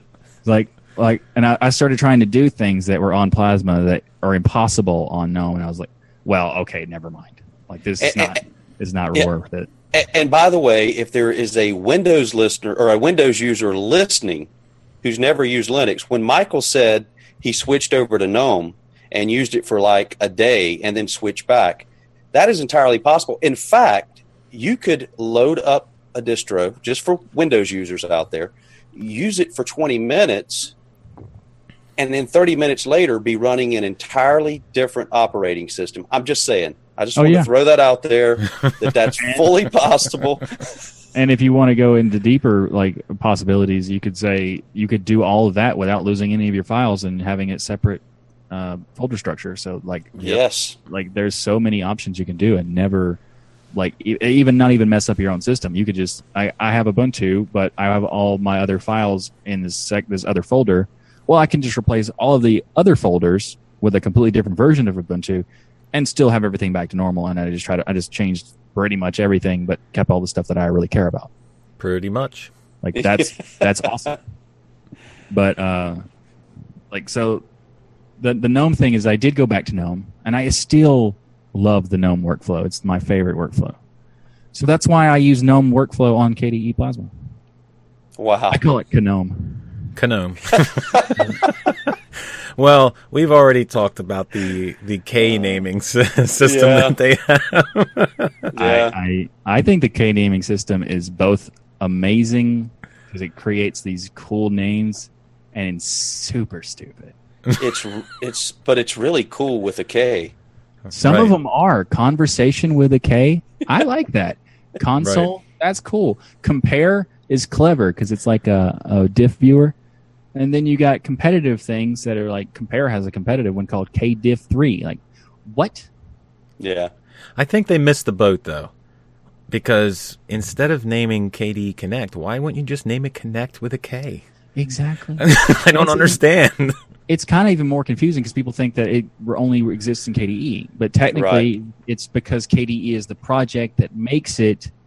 Yep. And K D E, the project, the, like the the desktop environment doesn't actually have anything to do with the K D E term anymore. So that's even more confusing because they, because they just abandoned that. Well, and I understand why they did because K D E wants to do more than just a D E, so it doesn't make any sense to call it K D E anymore. And it really wasn't. It was already Plasma. It's been the the desktop environment's called. It's been called Plasma for, since two thousand eight. Yep. Yeah, people don't know that because it also had the other name of K D E. So the the naming scheme is just confusing, especially now when they changed K D E to mean the project name, and then you ask them, what does it mean? Nothing. It's just Plasma. It's, no, Plasma. I mean, Plasma. Or it's just I, it's just K D E. It's yeah. just K D E, but it's it means nothing. Letters. Yeah, and they, that's only because nothing, that's their that's what they're known for. You know what I mean? Other than yeah, that, right. there's no other there's no other reason except people know it as K D E.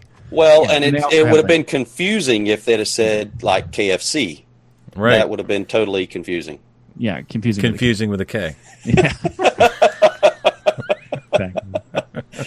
Oh, well, well, we're it's, it's, coming up. We're coming up on the uh, over the hour. We're over the hour, dude. Yeah, we're, we're great to keep going because this has been an absolute blast. This has been awesome conversation.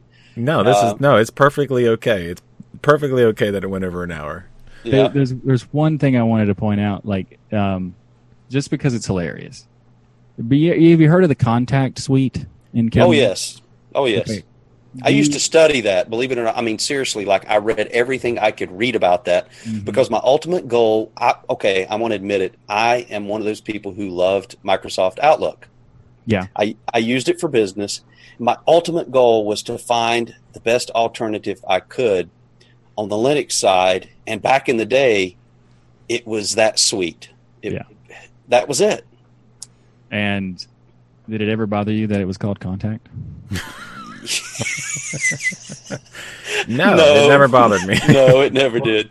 It, it bothers me because it's it's. I, I expect that to be an address book.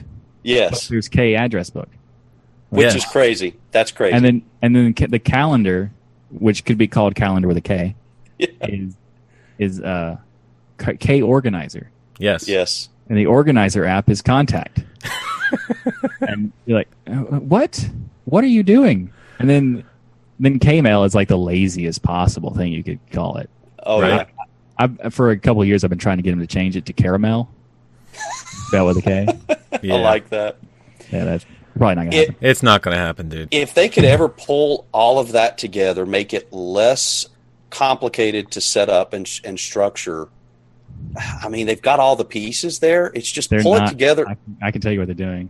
They're okay. abandoning it completely. Are they really? Yeah, they already made a new one. Sort of. It's work. They're working on it. They got the prototypes and stuff, and they got developer preview stuff. Is that um, Cube? Cube. Yeah. Yeah. Okay, I've got to check into that. Same thing. Um, it's just I like Cube looks so much better, and it okay. has so much potential, and it's using Qt Quick, which is a, another a, a new uh, modular framework for Qt than they were using. So like, it kind of makes sense that they're replacing it instead of trying to rebuild the whole thing in the new language, because like I, I, there are certain parts of, of Contact that I like, but there are certain parts that are like just so legacy. Yeah. Whereas Cube uh, is going to try to do the same thing in a much more modern way. So it could be great. It also could be terrible. So we'll see. No, I got to check that out. Is that Cube with a K? Yeah. It is. It is. It is. So awesome. Like, well, I got to check that out. Yeah, there's there's a there's a few there's a few K named apps that are cool. Uh, the the best one is Scrooge. Yep. Yeah, that is that's such right. a great name for a money management thing. It was like that's fantastic. That is awesome. Yeah. Yeah, and then you go and make K Sudoku. It's like it's already K in there, man. Yeah. Just, just uh, K, K calc. K. Okay, but K calc is the worst. Let me ask you: they have K, and then they have K right. Yeah, yeah, it's they're they're actually integrated with each other. Like uh, Kate re- re- relies on K right to do some of its stuff, and it's like a better uh, Kate. Kate is a better interface and structure and features and stuff than K right is more like the the foundation of it. So right. like. Most of these things, they're not integrated and they're not connected. They're just competitive in their own project. But Kate and K-Rite are actually like integrated and are really good about uh, making sure that the features are uh, available in both, and most of the time. Like sometimes there's there's things in Kate that are not in K-Rite, um, but they're they're not like gigantic features. Uh, I think I think the column editing is in Kate and not in K-Rite, but. Uh, you know, that's more of like a developer only thing anyway. But I, I don't even, I don't even, I prefer Sublime Text, which I'll probably get hate for having, for liking that. So I've noticed that text editor conversations can get really hateful for whatever oh, reason. People it's, who are into their text editors. Yeah, it's are like a really sacred thing, man. No, there's, I have people who like, when they were like, what do you like, Emacs or Vim? Right. Sublime Text. Wow. because, because and then that way that way both sides hate me. It's awesome. that's that that's my goal. So Michael, how do people reach out to you if they want to contact you, and uh, wh- where's the best place to do that? Um actually or, or do you prefer to remain, you know, oh non- they, they, no, contact me as much as you want. I don't care. I mean, I'm one of the few people who use their actual name on Reddit. Yeah. So, I don't have a problem with having my, my name out there, but uh, so you could contact me as Michael Tunnell on Reddit, uh, Twitter, Facebook, uh, Michael D. Tunnell on Facebook, because, yeah, Facebook. Um, yeah. Uh, Tux Digital Twitter, uh, This Week in Linux Twitter, all kinds of options. Uh, the easiest probably is going to um, my website, michael tunnell dot com, or uh, emailing me at m, the letter m, at michael tunnell dot com. Very good. Very good. All right, man. Well, we appreciate the uh, conversation, and we'll definitely have to have you back on. Absolutely. Absolutely. Yeah, we got to we got to plan this one out, because I have a feeling we could go on for some time. Um, I, I did but you know why? we love we love it. You know, it's it's what we're into. So that's again, that's why we uh, we we continue to do this. You know. Oh yeah, so, yep. I mean, it's all I, about the I, conversation. Even if I'm not doing a recording of a podcast, you, you know, there's like Mumble servers and Discord servers. There's, there's all kinds of options to just never stop talking. Yep. Well, thank you so much, Michael. All right, thank you for having me. Thank you.